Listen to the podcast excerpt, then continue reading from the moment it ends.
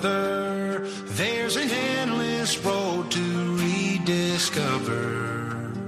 Hey, sister, know the water's sweet, but blood is thicker.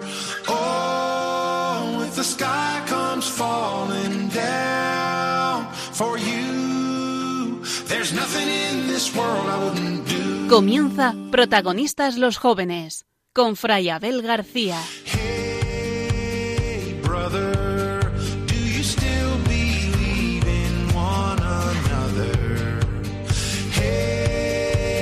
Sister.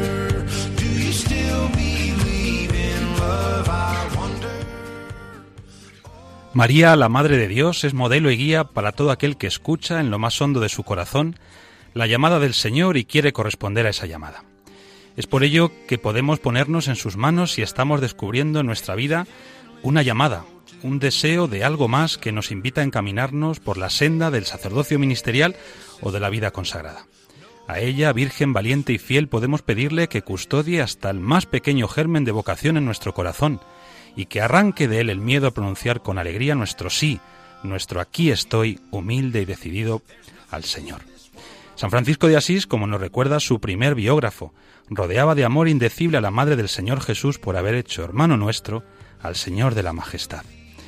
El santo de Asís veía realizado en María lo que él mismo deseaba apasionadamente, llevar siempre consigo a Cristo y ofrecerlo humildemente a los hermanos y a toda criatura.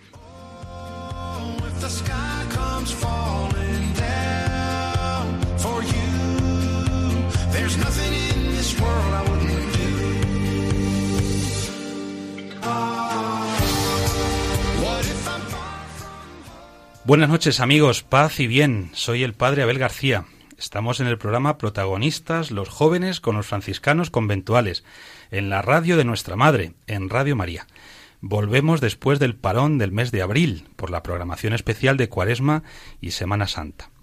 Y bueno, pues una noche más no estoy solo, porque ya sabéis que un franciscano no puede estar solo. El Señor me dio hermanos, decía San Francisco. Bien, pues aquí a mi lado está esta noche el Padre Juan, que ya hemos escuchado su voz, se nos ha metido ahí. Buenas noches, Padre Abel. Es que un franciscano nunca puede estar solo. claro que no, claro que no.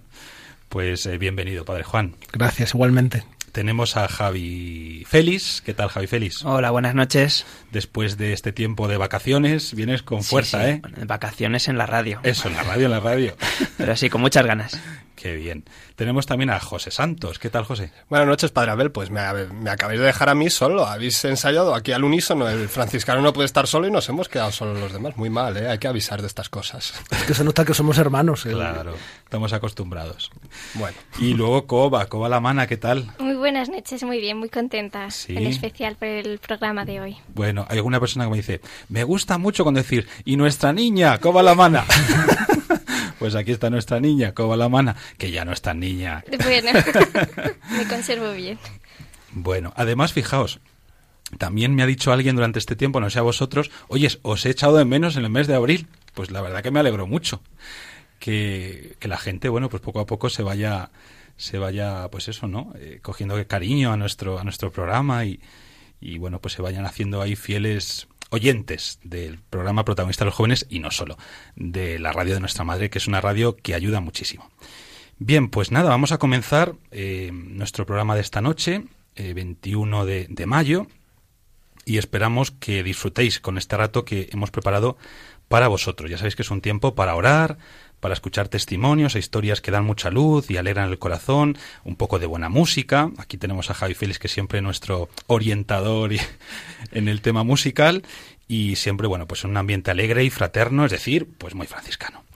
Eh, por todo ello, os animamos a que os quedéis con nosotros durante la próxima hora. Ya sabéis que nos encanta compartir con vosotros, especialmente con los más jóvenes, aunque, aunque no solo eh, la alegría de ser cristiano, la alegría de la fe, haber conocido al Señor. Os dejo nuestro correo electrónico para que nos escribáis, ya desde el comienzo del programa, protagonistas los jóvenes 5 con número arroba radiomaria.es. Repito, protagonistas los jóvenes 5 con número arroba radiomaria.es. Y como siempre, nuestro ratito de oración.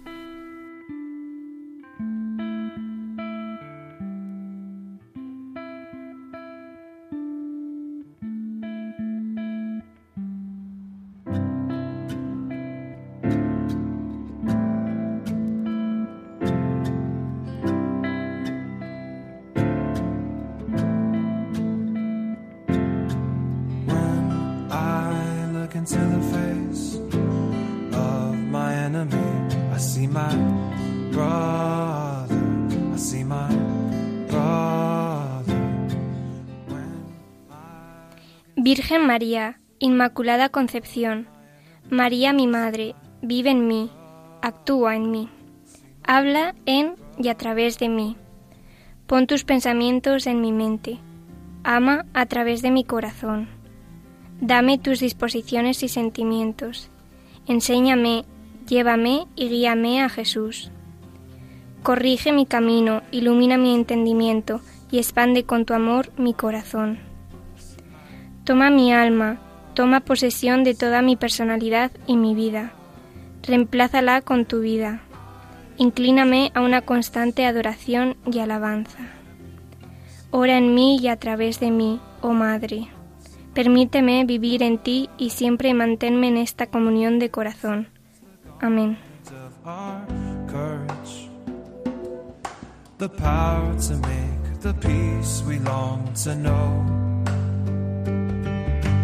Open up.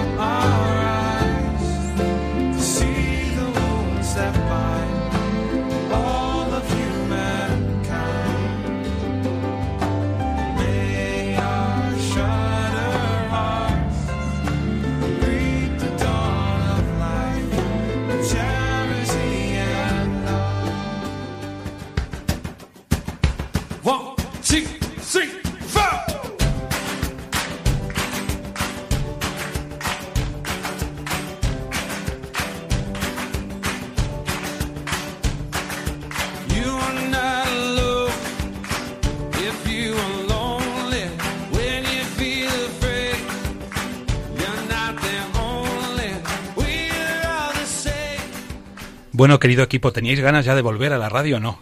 Hombre, Muchas ganas. Se echaba de menos, ¿eh? Antes has dicho que la gente nos echa de menos, pero nosotros también. No, no, pero es verdad, ¿eh? que me lo dijeron no hace mucho. Oye, os he echado de menos en este mes de abril. Me ha faltado algo el tercer martes, de 11 a 12 de la noche. Digo, pues qué bien. ¿Qué tal? ¿Cómo estáis? Bien. Bien. Sí, sí, de verdad, con muchas ganas Bueno, de afrontar este último tramo del curso que nos los queda. estudiantes de pues, exámenes De exámenes, mes de mayo, mes de María y de exámenes. y de exámenes. Y los profes, pues ya casi, casi ahí. Sí, siempre te pilla, más. Yo no sé, cuando... aunque pienses que vas todo bien, pero Así, ¿eh? siempre pilla. Se acumula el trabajo. Sí. Bueno, pues sí, mayo, mes de la Virgen, y por eso hemos comenzado nuestro programa con una oración muy bonita de San Maximiliano, María Colbe. Además es que el lenguaje es suyo. Qué, qué cosas tan bonitas que le hemos la Tómame, Virgen. llévame. Mm. Sé tú la que guíes mi vida. Mm. Efectivamente. Bueno, pues ojalá, ojalá este mes de mayo lo estemos celebrando pues con mucha intensidad y poniéndonos siempre ahí bajo el amparo de nuestra madre y pidiéndole pues lo mismo que le pedía San Maximiliano Colbe, sabiendo que nuestra madre siempre escucha nuestra oración y que si realmente le pedimos como hacia él que nos enseñe, nos guíe, nos dé esas disposiciones y sentimientos para poder acoger a Jesús en nuestra vida, ella lo va a hacer sin duda alguna, porque es la misión que su hijo le encomendó al pie de la cruz, ¿no? la de ser madre nuestra, ser madre nuestra. Y una madre quiere siempre lo mejor y sabe que lo mejor para nosotros es, es que vivamos con el Señor, que caminemos con Él, que Él sea realmente el centro de nuestra vida, de nuestro corazón. Bueno, pues esta sección ya sabéis, queridos oyentes, eh, que trata, bueno, pues de, poner aquí en común noticias que durante este tiempo pues hemos, hemos escuchado, nos han llamado la atención y que como decíamos también eh, al comienzo del programa pues nos dan luz y nos animan en nuestro camino de fe. Hoy mm, vamos a escuchar ahora la música que hemos preparado y que yo creo que va a ser como muy significativa y que vamos a darnos cuenta rápidamente de, de por dónde van los tiros.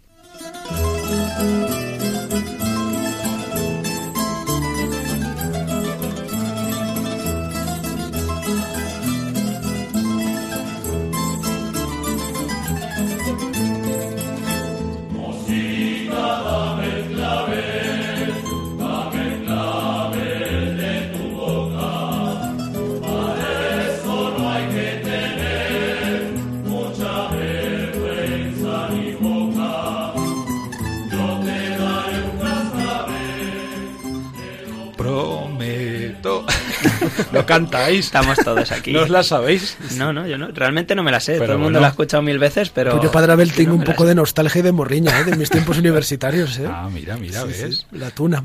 Ah, sí, la tuna. Bueno, bueno.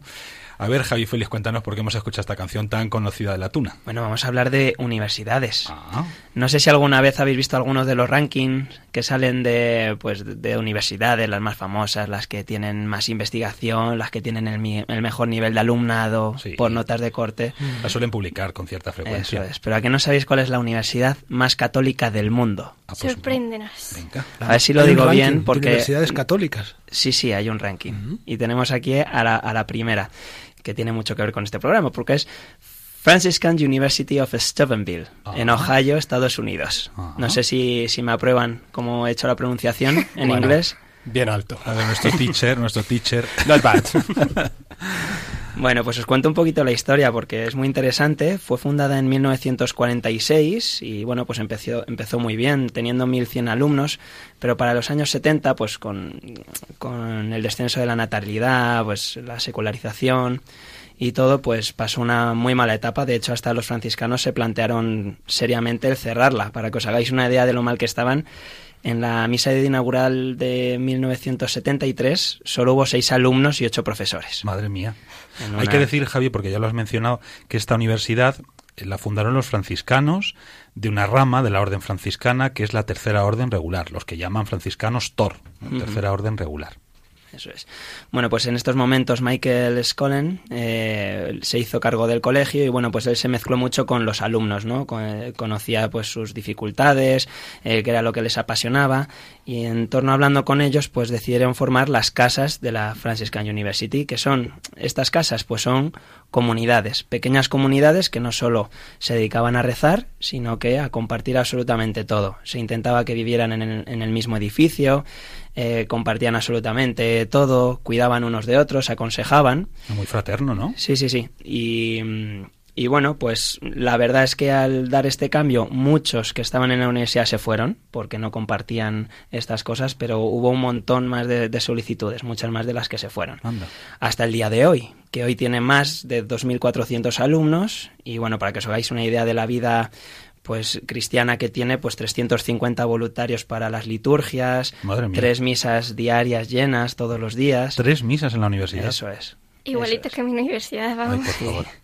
Igualito, bueno, pues eh, me ha parecido muy, muy interesante porque choca mucho con la realidad que tenemos nosotros aquí en España. Y, y bueno, pues quería traerla porque me, me pareció muy, muy interesante. ¿Qué os parece a los demás? Hombre, a mí me recuerda un poquito, es como una analogía de la vida de San Francisco, ¿no? San Francisco empieza solo y al final pues su estilo de vida enamora. De hecho, los que hemos tenido la suerte de estar así lo decimos muchas veces. San Francisco sigue enamorando hoy en día. Pues este estilo de vida de fraternidad, de cercanía y de comunidad, pues al final enamora a las personas. ¿A quien no le gusta sentirse cuidado y, y cuidar de los demás? Claro. Y además, yo creo que también eh, el título de católica, en realidad, mm, ¿por qué sería la más católica? Eh, por por eh, la propuesta explícitamente cristiana católica que hacen o Sí, también por, por la cantidad de gente Ya. eh, cristiana católica que hay en esa la universidad, que, es- que son los que que quieren, también. son los que quieren estar ahí. Ajá. Eso es. A mí me resulta especialmente interesante lo de que este fraile creara fraternidades, porque que son verdaderas fraternidades dentro de la misma universidad, y que los jóvenes pudieran hacer experiencia pues de, de ese compartir, ¿no? Fraterno, de lo material, de lo espiritual, eh, ayudarse, cuidarse. Me parece muy interesante. Sí, es verdad que siempre en las universidades americanas, o al menos lo que vemos en las películas, están las fraternidades, ¿no? Sí. Que van con sus camisetas o con sus cazadoras, pero quizás el aspecto más fraterno, ¿no? Más franciscano, que yo creo que es una verdadera revolución. Que, bueno, que San Francisco la cogió y cambió toda una época y fue capaz de crear la orden franciscana. 800 años después vuelve a tener el mismo éxito. En un mundo en el que tantas veces estamos solos y vamos a nuestro aire, qué bueno poder contar con una fraternidad para quererte, para conocerte, para sostenerte, y eso es posible en la universidad. Y yo creo que es lo bueno, la, aportación de esta universidad franciscana. Además, fijaos, yo recuerdo una frase del Papa Pablo VI, que la leí no hace mucho, escrita, fijaos, ya hace unos cuantos años, eh, donde decía que el mundo, en el fondo, estaba enfermo por la falta de fraternidad, que era lo que más necesitaban las personas. Tener a otras personas con las que poder crear pues vínculos afectivos, vínculos sólidos, de ayuda, de cercanía, de cuidado mutuo. Eso lo dijo el Papa Pablo VI, que el mundo estaba enfermo por la falta de fraternidad. Yo creo que este artículo habla mucho de la necesidad de, de estar en un grupo, ¿no? De no vivir la fe por, por tu cuenta, sino de vivirla en comunidad. Y además que nos dice también en el artículo que cuando, pues eso, cuando cuidas lo más importante, que es la oración, la Eucaristía, el grupo de hermanos y en la fe, pues todo sale también hacia afuera, porque también en esta universidad pues hacen retiros espirituales semestrales, hacen misiones de evangelización, experiencias misioneras en verano en sitios pues del tercer mundo, ¿no? Se van a ayudar y semanalmente hacen comida para personas sin hogar, visitan enfermos, hacen actividades para, para discapacitados psíquicos, eh, a- ayudan con los deberes a niños que lo necesitan. Bueno, pues habla mucho de que no solo se queda en compartir, en cuidar unos de otros allí mismo, sino que luego se dan hacia los demás, que es lo más importante también. Coba, Sí, ¿te yo- gustaría estar en esta universidad? Pues mira, justo el otro día estaba hablando con mi madre que me gustaría cambiarme de universidad y estábamos buscando universidades católicas y tras leer esta, este, esta noticia, este, eh, esta universidad, pues le dije a mi madre, mira, porque estaba demasiado lejos, que si no, me, vamos, me encantaría. Además, una cosa, lo de las casas, me parece una idea estupenda, porque además cada casa tiene un lema y según tu... mm, tu, mm, por así decirlo, eh, dirección espiritual que tengas, hay ca- más carismáticos, más eh, franciscanos, puedes irte a unas casas o a otras, Ah. o se dedican a diferentes voluntariados cada casa. Entonces me parece, vamos, una universidad estupenda. Y eso porque está un poco lejos, que si no. Pero también es verdad, Coba, que no podemos dejar las universidades públicas, por así decir, Pues no, pero a veces... pues, vacías de claro. cristianos. Creo que luego nos contarás cómo se puede mantener la fe mientras que uno está en la universidad. que es un gran reto, pero, pero se puede, ¿eh? se puede. Además, yo creo que es bonito porque las universidades nacieron en el seno de la Iglesia y es verdad que ahora, hoy más que nunca, yo creo que la presencia de los católicos, de la Iglesia en la universidad es muy importante, ¿no? Si hace 800 años Dios no estaba cuestionado, en un mundo en el que se cuestiona a Dios, pues la Universidad Católica yo creo que desempeña un papel fundamental. ¿no? Y también como acercamiento a los jóvenes a la verdad, el diálogo de la fe, de la razón, que es posible, que muchas veces se ha separado del ámbito universitario y por qué no estar en un ambiente. Yo creo que hoy el mundo educativo y especialmente la universidad puede ser un método evangelizador, una plataforma excelente imprescindible en la que la Iglesia tiene que estar. Claro, y además yo he conocido casos, seguramente que vosotros también, de, de personas, bueno, de jóvenes que se inscribieron en una universidad católica no porque les interesara mucho el factor, digamos, religioso, sino pues porque tenía prestigio, porque era buena, qué sé yo, ¿no? Por la oferta educativa, académica. Y luego, estando allí, pues han hecho un camino de fe, de acercamiento, pues porque ha habido algún profesor, por el departamento pastoral, por compañeros que han conocido, y al final ha acabado, pues eso, entrando en los grupos de universitarios, católicos, etcétera, haciendo un, un camino de conversión, un camino de fe. Es, es muy importante conocer a, a Dios Claro. en todos los aspectos. Entonces, la gente que de repente empieza a conocerlo, como acabas de decir, pues muchas veces se sorprende. No creo que nadie se sorprenda mal. Bueno, Coba, y cuéntanos, a ver, eh, tú que estás en la universidad, ¿se puede mantener la fe mientras que uno vive en un ambiente así o no? Pues mira, Danos algún consejo, venga.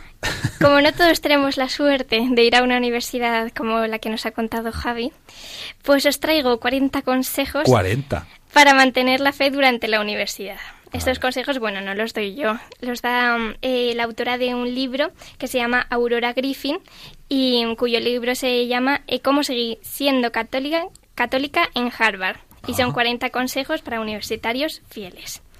Como todavía no está disponible en español, pues bueno, os voy a hacer un breve resumen porque 40 no nos Son muchos, sí, nos llenaría el programa entero. Y bueno, el libro es- eh, lo escribió principalmente para padres preocupados porque sus hijos al ir a la universidad a ver si van a dejar de un lado sus creencias y eso. Muchas veces es la preocupación de tantos padres, ¿no? Es decir, ahora cuando mi hijo vaya a la universidad y ya salga de este ambiente que conocía y tal, pues, ¿qué va a pasar? Y luego también dice que también lo escribe para estudiantes preocupados por no poder vivir la experiencia real de la universidad eh, por, por su fe.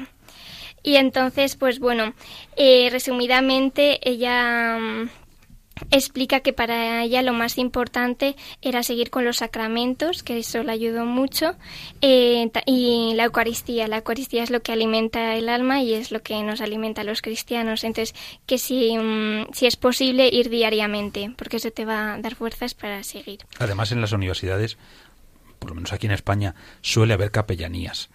Luego, dependiendo de qué universidad, pues están más visibles o menos, porque en algún sitio creo que es un auténtico búnker, que para encontrarla tienes que, tienes que poner ahí el Google Maps para poder encontrar dónde está ¿no? y no perderte. Pero bueno, que hacen una labor muy buena los capellanes universitarios, ofreciendo, por ejemplo, la posibilidad de, de la Eucaristía, grupos de reflexión y otro tipo de propuestas. Así que animamos desde aquí a los universitarios que nos estéis escuchando o a los padres de universitarios a que animéis a vuestros hijos a acudir a las capellanías universitarias, claro que sí.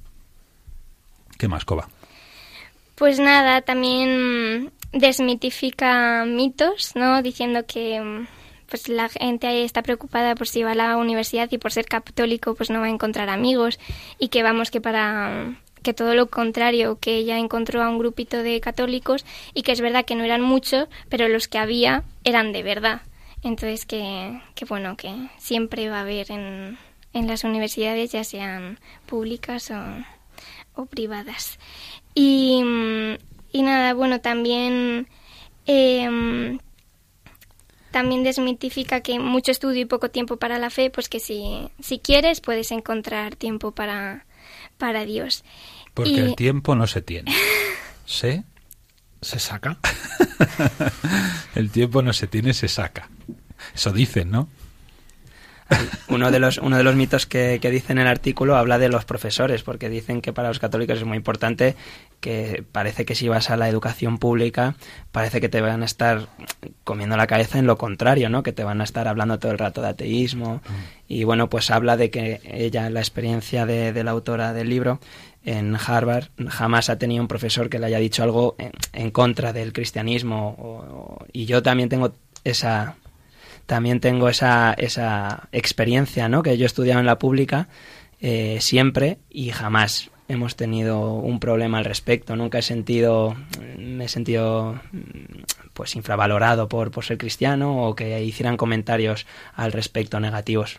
Yo no sé si creéis que el problema puede estar más en nosotros, que estamos un poquito acomplejados, y ahora que estamos en el tiempo de Pascua y estamos leyendo los hechos de los apóstoles, nos hablan de hombres y mujeres valientes, sin miedo, que anuncian el Evangelio. Y a veces vamos como con demasiadas reservas, pero yo creo que por parte nuestra, ¿no? Que nos- estamos poco convencidos, sabemos dar pocas razones de nuestra fe y decimos, no, que nadie lo note, que nadie sepa que somos cristianos, pero en el fondo un poquito acomplejados. Además, eh, no tenemos que olvidar que para Dios nada es imposible. Y pasan cosas como las que nos va a contar José, justamente en el ámbito de la universidad. Eh, un joven que, bueno, para nada le interesaba el tema religioso y a través de una mediación totalmente sorprendente, pues esta Pascua, la noche de la vigilia pascual, mm, se ha bautizado en la Iglesia Católica. Cuéntanos porque es una historia, yo creo que muy interesante. Eso es. eh, bueno, el titular del artículo dice así: de ateo convencido a católico en 14 meses, que parece un plan de dieta, ¿verdad? y el estudiante que se llama Roald Bolt dice: escuchaba a Jordan Peterson y me quedé enganchado. Fíjate, Claro. es el de las, ¿cómo se llama? 12 razones para 12 vivir. razones para ser feliz o para vivir. 12 Para reglas vivir. para vivir. Eso, 12 reglas para vivir. Entonces, bueno, pues yo no conocía a este hombre y decidí indagar un poquito y os voy a contar por si aquellos que nos oyen tampoco le conocían. Y este hombre es profesor de psicología canadiense y que es un auténtico influencer porque tiene más de millón y medio de seguidores en YouTube. Y que según la revista Spectator es el pensador más polémico e influyente de nuestro tiempo. Vaya. Yo, pues bueno, he visto algún vídeo y bueno, la verdad es que pues habla de cosas interesantes. Por ejemplo, una de las cosas que nos dice es que el valor de la persona se le atribuye porque tiene un fragmento de la divinidad, ¿no? Y pues si lo piensas dices, "Uy, pues me gusta y no lo había visto desde este punto de vista. Y ahora os traigo el punto de vista de, de este muchacho que es de Glasgow y dice que de- desde esta Pascua es miembro de la Iglesia Católica y que hace meses se confesaba devotamente ateo, ateo, perdón, y que era creyente en una vida sin sentido. Es decir, ya él mismo dice que el ser ateo es creer en una vida que no tiene sentido. Estudiante de Medicina. medicina. Decía que vivía todo, vivía todo lo que hacía pues como un castillo de arena, ¿no? Que al final estaba destinado a convertirse en polvo. A raíz de escuchar a este, filo- a este filósofo y psicólogo, pues se dedicó a leer a Lewis y a Chesterton, que Ah. por lo visto pues le parecían accesibles y él mismo lo recomienda. Y bueno, pues él ha, pues como bien has dicho, Padre Abel, recorrido un camino de fe y a él mismo pues habla de situaciones como las que hemos comentado en la universidad, en las que tienes que confrontar a veces pues comentarios desagradables y él mismo habla de su hermano que le dice que está engañado y que se ha unido a una secta. Y la verdad es que es muy bonito que, que un chico tan joven y que viene desde un punto de vista tan opuesto, a raíz de buscar y de ese, esa búsqueda de la trascendencia, pues llegue a, a este punto. No sé qué os parece. Yo creo que has dado en la clave, eh, la búsqueda. Y este chico, además, dice el testimonio que él se hizo ateo porque preguntaba sobre el sentido de la vida, sobre la muerte, y, y nadie le respondía, nadie era encontraba capaz, no encontraba respuestas. Y por eso eh, dio el paso al ateísmo, pero luego seguía buscando, seguía preguntándose, y es aquí cuando se encontró providencialmente con este hombre. Yo creo que es bueno buscar, que bueno preguntarse y que bueno dar respuestas, intentar responder a las necesidades y las preguntas de los demás. Y si os fijáis, al final las, las preguntas son, son las de toda la vida. Eh, realmente las que pueden dar sentido a nuestra existencia. Nosotros, no sé, con frecuencia pensamos que es que la gente tiene unas preguntas rarísimas. No, no, pero es, qué sentido tiene lo que hago, lo que vivo, el sufrimiento. eh, bueno, no sé, lo que decías tú antes, ¿no? Eh, si estoy en la universidad, pues mi carrera, para que todo no se convierta, como muy bien decía este chaval, pues eso, en un castillo de, arena que al final está, está llamado a convertirse en polvo, es decir, a que todo se venga abajo, porque no tiene solidez y no tiene fundamento. Y luego que ser cristiano tampoco es tener la, todas las preguntas ya resueltas, ¿no? De hecho, vamos, a mí tuve un buscando. momento hace tres o cuatro años que me empecé a interesar mucho a leer un montón de libros y iba respondiendo muchas preguntas, pero cada pregunta que respondía se me abrían otras cinco preguntas nuevas que antes no tenía y, Claro. y, eh, al final es una eterna búsqueda esto de, de Dios, ¿no? Y del sentido de la vida. Decía Fray Luis de León, si no recuerdo mal, que Dios es como una especie, cuando uno eh, se embarca en la búsqueda de Dios, eh, es como si uno cogiera, pues eso, una pequeña barquita ahí en el, en el muelle y empezara a navegar. Y cuando cree que va a llegar, pues ante él se abren nuevos mares, ¿no? Es como un océano inmenso ante el que se van abriendo siempre nuevos mares. Yo creo que esa es la sensación también que uno tiene cuando, cuando comienza esta aventura de la fe. No sé si es vuestra experiencia también. Sí, para mí sí. Al final estás en una, en una constante búsqueda y lo más importante es no rendirte al no encontrar las respuestas que quieres, ¿no? Pues es seguir buscando. Y él mismo lo dice. Cuando no encontré respuestas, de principio me rendí. Pero esa búsqueda de respuestas es lo que me ha mantenido en la fe. Bueno, pues nada, la universidad. Vamos a, a pedir al Señor desde, desde estos micrófonos de Radio María, pues que la universidad sea un, ámbito en el que no solamente se aprenda muchas cosas, conocimientos, sino también donde ojalá muchos puedan hacer experiencia de la verdad con mayúsculas, ¿no? La verdad con mayúsculas que es Cristo. Y que ojalá pues puedan encontrar, fijaos, una mediación como esta. No sé si es cristiano eh, el Peterson, pero bueno, a Se medias. confiesa como cristiano, sí. Ya, a lo mejor un poco a su manera, Algo- pero, pero bueno, lo cierto es que el Señor se ha servido de él, al menos para que este joven pueda recibir el bautismo y entrar a formar parte de la Iglesia Católica y que encuentre un sentido a su vida y que lo encuentre en Jesucristo, además. Así que vamos a pedir que, como decíamos, la, la universidad sea también, no solo la, la católica, por supuesto, sino también la, la pública, pues un ámbito donde eh, muchos puedan encontrarse con la verdad, con la verdad que es Cristo. Id al mundo entero y anunciad el Evangelio a toda la creación, dijo Jesús a sus discípulos. También hoy el Señor quiere que seamos misioneros bajo el manto de la Virgen, Reina de los Apóstoles. Radio María, que no tiene más fin que colaborar en esa misión evangelizadora, os pide en este mes de mayo un esfuerzo especial de oraciones, voluntarios y donativos. Así, la voz de Cristo podrá llegar a todos los rincones de España y de otras naciones del mundo a las que queremos llevar Radio María. Puedes informarte de cómo colaborar llamando al 91 822 8010 o entrando en nuestra página web radiomaria.es. Apóstoles y misioneros del mundo con Radio María.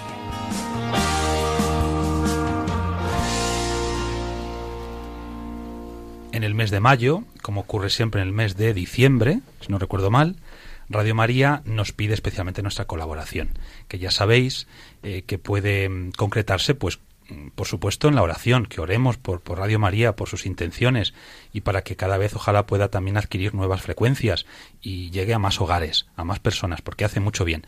Y luego también, lógicamente, con nuestra aportación económica, ¿no, Padre Juan? Claro, y además para ser, como decía la cuña de nuestro director, el padre Luis Fer, apóstoles del mundo. Un cristiano no se tiene que contentar con lo que ya conoce.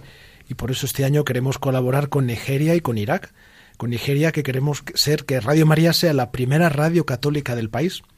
Y queremos también aumentar los estudios móviles en Irak. O sea, yo creo que con la ayuda de todos es posible. Además, en estos países donde actualmente muchos hermanos nuestros en la fe están dando su vida por Jesucristo. Y Radio María puede ser un apoyo estupendo para que todos estos hermanos se sientan muy sostenidos, eh, acompañados en su fe y también reciban formación. eh, bueno, que les llegue la palabra del Evangelio, la palabra de nuestra Madre. Así que, queridos oyentes, pues cada uno según sus posibilidades, que, que ayude, que colabore con, con Radio María.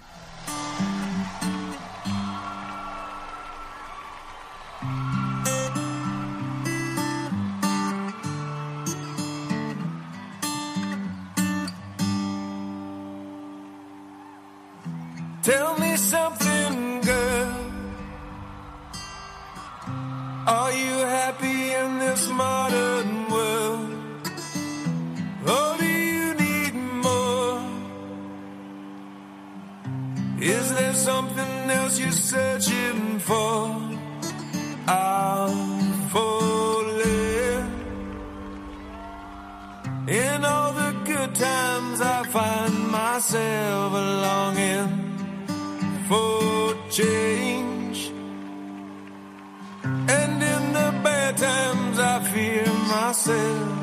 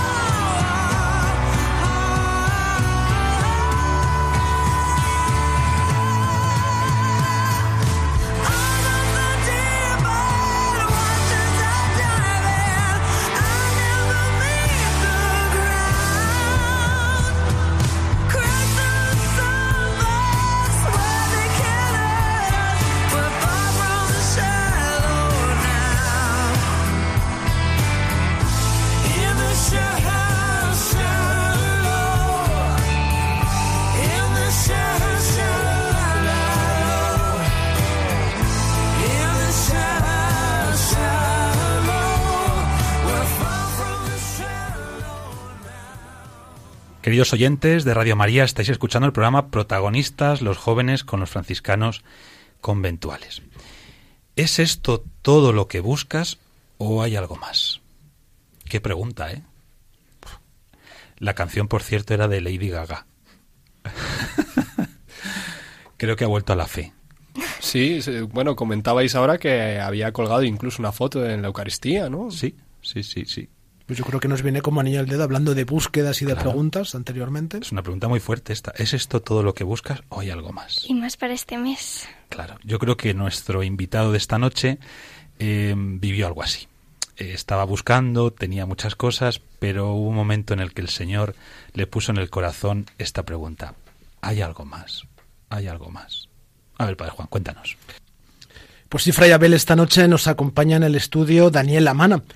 Tiene 25 años, es madrileño y es el mayor de cuatro hermanos, uno de los cuales es miembro del equipo. Y por si todavía alguien no se entera por el apellido, es de nuestra querida Coba, que por eso está tan contenta hoy aquí de tener en el estudio a su hermano.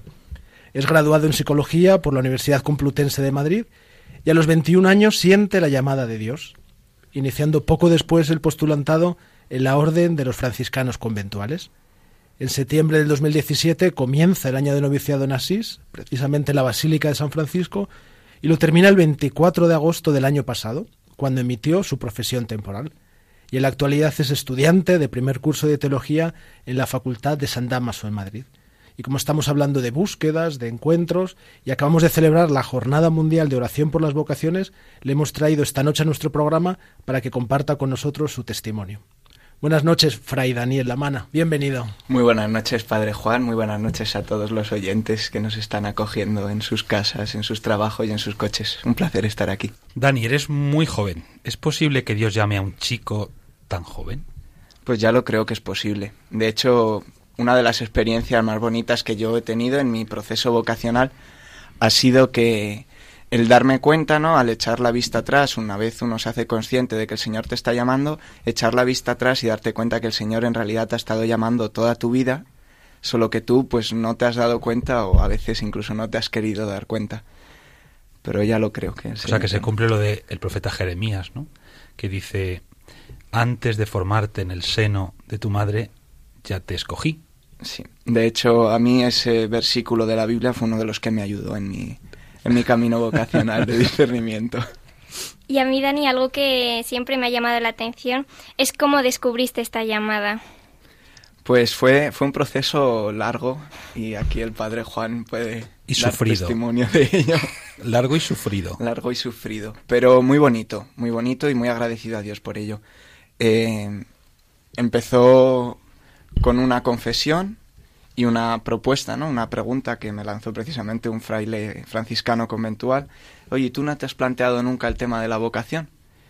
Y de ahí, pues, un proceso de acompañamiento vocacional, justo cuando empezaba la universidad, y que me llevó a, a cuando estaba de Erasmus en Inglaterra, pues hacer una experiencia de fe muy profunda y darme cuenta que, que el Señor me estaba llamando. Y lo que he dicho, ¿no? Que me estaba llamando y que me había llamado siempre.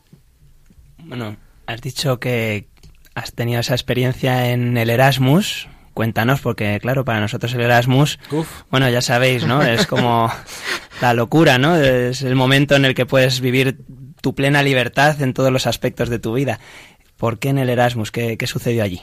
Pues es, a mí también me sorprende, ¿no? Es una de las cosas que yo creo que es más pintoresca de mi vocación, que fuera justo un año en el que yo me iba pues a pasarlo bien, a vivir un montón de experiencias, debo decir que todas cristianas, porque yo ya era cristiano practicante en ese momento, me tomaba en serio mi fe, pero bueno, pues oye, quería disfrutar de la experiencia de independencia, de estar en otro país, conocer gente, hacer cosas que normalmente no haces. Y el Señor, sin embargo, pues tenía otros planes. Y entonces, cuando yo llegué allí a... el- yo estudié en un pueblecito cerca de Londres y en vez de ser un sitio lleno de vida joven, de gente sociable que está deseando conocer a otras personas, compartir experiencias, pues la verdad que el clima era muy distinto. Eh, en general la gente allí no va a clase a hacer amigos, van solo a las clases, con lo cual costaba un poquito conocer gente, entablar relaciones. El clima, pues a los españoles se nos hace muy difícil, lo de no ver el sol. Las clases en un inicio no me gustaba mucho. Entonces yo, fijaros que llegué hasta el punto de plantearme volverme a España y cancelar el resto del año, ¿no? En Navidades me entró como una crisis y dije, madre mía. Pero allí te esperaba el Señor. Pero me esperaba el Señor. Había allí un capellán católico excelente, justo que habéis estado hablando, ¿no? De la importancia de este aspecto en las universidades. Era el capellán de la universidad. El capellán de la universidad. Y justo la, la iglesia estaba cruzando la calle de la universidad, con lo cual muy a mano. Y la verdad que nos cuidaba mucho a los jóvenes, hacía un montón de actividades para nosotros, nos acompañaba espiritualmente y él me ofreció irme a vivir con él, hacer una experiencia de discernimiento más, pues eso, experiencial, de vivir, compartir una vida intensa de oración, misa todos los días, y aquello como que fue haciéndome ya en mi corazón y haciéndome dar cuenta de que en realidad yo era eso lo que deseaba. Fray Daniel, has hablado de los planes de Dios. Muchas veces los jóvenes, cuando mm, se están planteando bueno, pues el sentido de su vida, qué hacer en la vida, eh, habitualmente dicen que que qué difícil conocer los planes de Dios. ¿Y cómo? ¿Cómo se hace eso? ¿no? Especialmente la dirección espiritual, con frecuencia te lo preguntan, ¿no? O sea, pero, pero ¿cómo puedo conocer yo el plan de Dios para mi vida?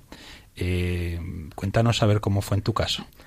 Pues en mi, ca- en mi caso fue, fue difícil porque yo también comparto esa opinión, que es a veces es muy difícil entender qué quiere Dios para ti. Pero no imposible. Pero no imposible. Ayuda muchísimo y yo creo que es esencial, sobre todo para quizá alguna persona que nos esté escuchando y que también diga esto, ¿no? Qué difícil es conocer los planes de Dios. Ayuda muchísimo la dirección espiritual, el tomarse muy en serio la vida de oración, siempre que sea posible la misa diaria, parece mentira, pero ilumina muchísimo. Y luego, eh, muy importante, los deseos. Yo esto es una cosa que he ido descubriendo en los últimos años, que Dios también nos habla con los deseos que nos ha puesto en el corazón. Y que, que no son simplemente caprichos, sino que en realidad te quieren decir algo de quién eres tú y cómo te ha hecho Dios. Y cómo te va a colmar Él esos deseos que te ha puesto. Y Fray Daniel, pues la verdad es que es cierto que esta llamada te llegó muy joven, ¿no? En tu casa, ¿cómo llevo, se llevó esto? Aunque esté Coba aquí, que no pasa nada. Yo no voy a hablar. Coba, tú lloraste Pues, mucho, seguro. Coba, Coba es una testigo de excepción de, de ese momento. Pues fue, fue muy bonito. Yo llegué a casa, les pedí, Coba se acordará, que hiciéramos una cena Familiar. un poquito especial, ¿no? Porque, claro, Sí, yo, yo, venía... yo dije, este viene muy subidito del Erasmus. Nos hizo preparar la mesa del salón, que solo se pone en Navidad y en ocasiones muy especiales. No, en la ocasión se lo merecía. Claro, ¿verdad? claro, pero nosotros no teníamos ni idea. Claro, yo hacía ya meses que había sentido ¿no? esa llamada del Señor y quería, ardía en deseos de contarlo a mi familia y quería que fuera un poquito memorable. Y cuando se lo conté, pues mi madre empezó a, a gritar de alegría, mi padre también se puso muy contento, mi hermano hubo un momento que como que no se lo creía, pensaba que era una broma. Y bueno, pues la hermana más pequeña que tenemos, más pequeña que Coba, se quedó un poco como que no entendía bien lo que estaba pasando. Y bueno, yo he echado un mar de lágrimas. pero de alegría también, ¿eh? Claro. Acabas de volver de Asís porque has tenido la suerte, Fray Daniel, de hacer el noviciado nada más y nada menos que junto a la tumba de San Francisco de Asís. Regalazo del Señor. Del llamado Alter Christus, ¿no? El santo que dicen se ha parecido más a Cristo aquí en la tierra. Bueno, ¿cómo, cómo te ha marcado a ti hacer el noviciado en ese lugar tan especial, tan santo?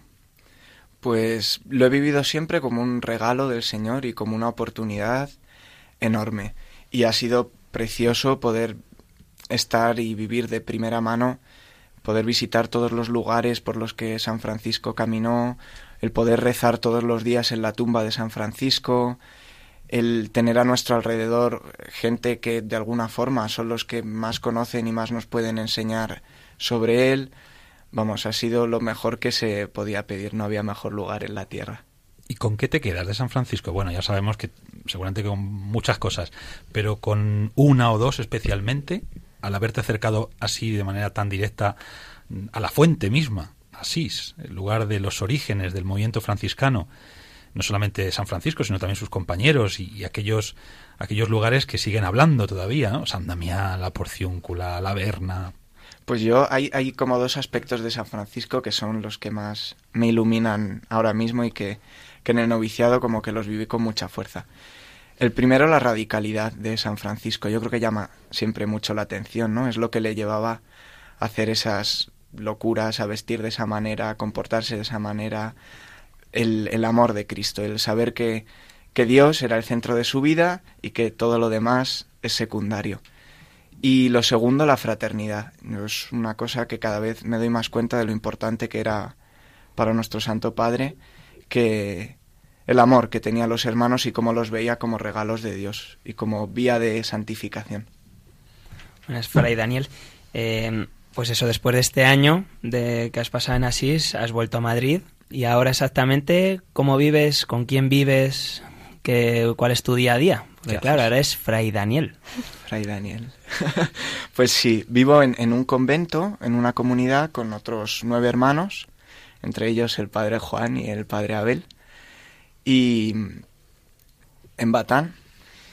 Y pues nada, allí hacemos la vida de, de frailes menores, de franciscanos, con nuestro ritmo intenso de oración, de vida sacramental.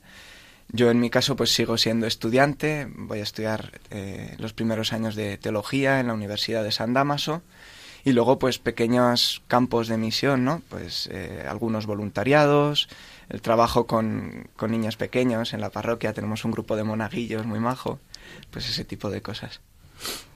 ¿Qué, qué tal tu primera, perdón José, qué tal tu primera inmersión ahí en la filosofía? Pues muy bien, sorprendentemente bien. Yo la verdad que iba un poco asustado, sobre todo porque mi carrera eh, pues era más de tipo científico, entonces la orientación así como empirista, materialista, estaba muy marcada y me daba un poco de cosa el igual no saber adaptarme, ¿no? La filosofía es algo muy distinto, pero luego es apasionante y por suerte tengo muy buenos profesores, así que una experiencia muy bonita. Y Fray Daniel, en otros programas hemos hablado de sacerdotes, de frailes, de religiosos felices. Yo te veo bastante bien, pero bueno, puede ser una careta. ¿Eres feliz? Yo soy muy feliz. Esto, la verdad que mi vocación y el regalo que me ha hecho de poder vivirla donde la estoy viviendo es lo mejor que me ha pasado en la vida. Y el problema es que a veces, como vivimos con ello, se nos olvida, pero qué importante es recordarlo y darle gracias al Señor todos los días, porque al final no es un mérito mío ni porque sea el más guapo el más listo que me ha llamado, sino por puro amor suyo y qué, qué grande es esto. O sea, ya solo esto te vale para que tu vida valga la pena. ¿Y qué es lo que, lo que más te gusta de tu vida franciscana? Eh, lo que más te gusta y también dinos pues la parte que más te cuesta, porque también tiene que haber momentos de sufrimiento, momentos malos dentro de, de la vida Los hay, los hay, es una vida normal. es una vida normal. No es vida angelical. De hecho, todavía. Bueno, uno de los textos que más inspiró a San Francisco fue el de coge tu cruz y sígueme. Pues la cruz tiene, lo que pasa que, que también te da el Señor la gracia de vivirla con alegría.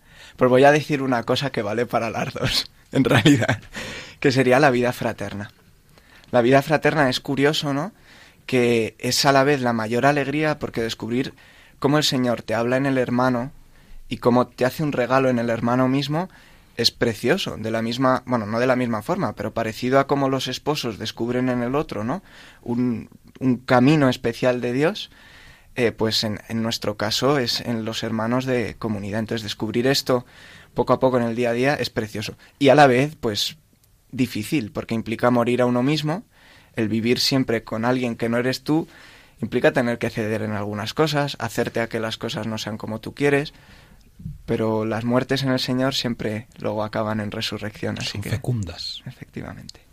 Y hemos hablado antes, Fray Daniel, de lo bien acogida que fue tu decisión vocacional en el ámbito familiar. Pero tú que venías de la universidad, de, de psicología, de tus amigos de la Complutense, ¿qué tal recibieron ellos la noticia? Porque entiendo que tuvo que ser un bombazo. Pues sí, eh, yo entiendo que sí. Por una parte, como que les entraba dentro de lo posible, ¿no? Ellos ya me conocían, sabían que yo me tomaba mi fe muy en serio, entonces como que no era una cosa descabelladísima, pero a la vez no deja de impactar. Eh, pero me sorprendió lo bien que, que lo acogieron todos, en general me apoyaron mucho, por supuesto ellos, muchos de ellos no lo comparten o no lo entienden, pero fueron muy comprensivos y, y estuvieron ahí para mí en ningún momento ningún comentario negativo ni nada por el estilo. Así que muy bien. ¿Y sigues en contacto con ellos? Sí, en la medida de lo posible. Obviamente ahora eh, mi ritmo de vida y, y, las prioridades son otras, pero bueno, siempre que, que hay oportunidad mantenemos el contacto. Bueno, para finalidad, eh, uy, perdón, para finalizar me gustaría eh, que nos contases qué le dirías a un joven que te está escuchando en estos momentos y que bueno, que quizás eh, esté sintiendo la llamada del Señor. Bueno, pues yo creo que es importante que, que no tengan miedo, que entiendan pues eso que he dicho antes, ¿no? Que los deseos que hay en su corazón los ha puesto el Señor y que a veces los colma de la manera que menos te lo esperas, pero que, que recen esos deseos, que los pongan delante del Señor, que se los den a Él, que busquen dirección espiritual y que se encomienden a la Virgen. A mí este último en concreto me ayudó un montón, fue decisivo. La Virgen siempre en los momentos de dificultad está ahí para echarnos una mano, así que que no tengan miedo y que se confíen a ella. Daniel, ¿y cómo se vencen los miedos? Buena pregunta. Tú que eres psicólogo y eres fraile y algún miedo has vencido. Porque es una de las mayores resistencias que hay en el camino vocacional. No es la única, pero es una de ellas y quizá de las más grandes. El miedo, el miedo. Pues a veces no queda otra que eh, echarte al mar. o sea, justo en aquello que te da miedo, pues hacer experiencia y, y no dejar que te paralice. Y es verdad que luego, pues a veces hay momentos mejores y peores, ¿no? Pero en este camino en concreto, ¿no? En el de descubrir la propia vocación, o arriesgas, estás dispuesto a arriesgar o, o te vas a perder lo mejor de tu vida. El Señor siempre nos pide que demos ese primer paso y luego la verdad que Él te ayuda a dar el resto. Y cuando te echas al mar, experimentas que Él te agarra de la mano. Y Por te dice, supuesto, porque anda que no hay veces que te hundes, pero ahí está Él para cogerte de la mano y sacarte y ponerte de nuevo en marcha. Qué bien. Bueno, pues hasta aquí nuestra entrevista, testimonio a Fray Daniel Lamana, joven franciscano conventual que acaba de profesar hace unos meses en la orden y bueno, pues que ahora está aquí en Madrid, continuando con su formación. Eh, queridos oyentes, la vida es vocación. La vida es vocación. A veces cuando hablamos de las vocaciones, y especialmente en este mes de mayo, eh, bueno, pues lo hacemos porque el cuarto domingo eh, siempre es el domingo del buen pastor. Este año ha caído en mayo, otras veces cae en otros meses. Pero bueno, que el cuarto domingo de- del tiempo de Pascua, llamado así del buen pastor, es siempre un domingo o un fin de semana donde especialmente pues tomamos conciencia de la importancia de orar por las vocaciones. Pero las vocaciones en general, eh, bueno, hay, hay que hay que, hay que centrarlas en, en- algo mucho más, mm, digamos, importante, y es que toda vida que viene a este mundo viene porque Dios lo quiere y, está llamada a algo, hay algo, algo grande, ¿no? Por lo tanto, la vida es vocación, y es llamada, es plan, es proyecto, y ojalá, pues mm, cada uno de nosotros, cada uno de los que nos estáis escuchando esta noche, podáis descubrir cuál es esa llamada que el Señor os ha dirigido o os está dirigiendo.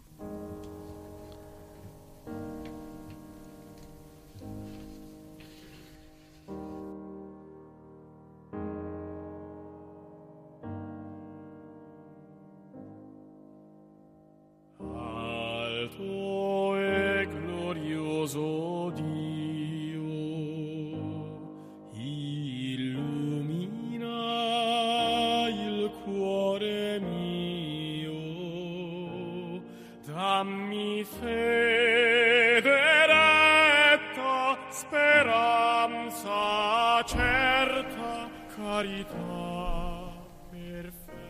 Queridos oyentes, pues terminamos ya nuestro programa y lo hacemos pidiendo a Fray Daniel que ore con nosotros, con nuestro equipo eh, de protagonistas los jóvenes, con los franciscanos conventuales, eh, pues pidiendo al Señor especialmente el don de las vocaciones.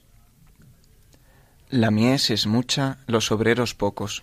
Manda, Señor, obreros a tu mies. Tú que te compadeciste de las multitudes sin pastor. Manda, Señor, obreros a tu mies. A los jóvenes que entienden tu llamada. Dales generosidad, Señor. A las almas a ti consagradas. Aumenta su caridad, Señor. A los jóvenes que dudan de tu llamada. Dales certeza, Señor. A los seminaristas. Dales perseverancia, Señor. A los sacerdotes que sufren tentación. Dales tu fuerza, Señor. A los sacerdotes que sienten soledad. Sé tú su compañía, Señor. Por nuestro Santo Padre Francisco. Te rogamos, óyenos. Por los pastores de tu iglesia. Te rogamos, óyenos. Por quienes están alejados de ti. Te rogamos, óyenos. La mies es mucha, los obreros pocos. Envía, Señor, obreros a tu mies.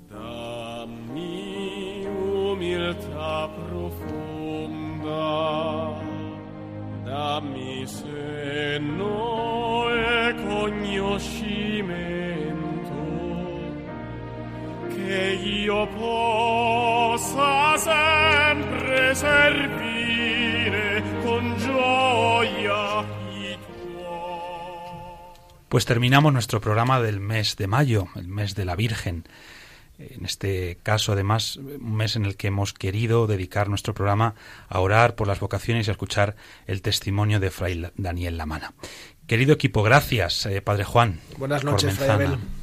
Eh, José Santos, gracias. Buenas noches, Padre Abel. Buenas noches a los lamanas. Javi Peli, buenas noches. Buenas noches a todos, un placer. Coba Lamana, gracias. Buenas noches. a nuestro gracias. equipo técnico, eh, Juan Manuel Soto, buenas noches, y a Miguel Ángel Marcos también buenas noches. Que el Señor os bendiga y os guarde, Amén. Amén. haga brillar su rostro sobre vosotros y os conceda su misericordia, Amén. Amén. Vuelva a vosotros su mirada y os conceda la paz. Amén. Hasta el próximo mes. Han escuchado Protagonistas los jóvenes con Fray Abel García. Hey, brother,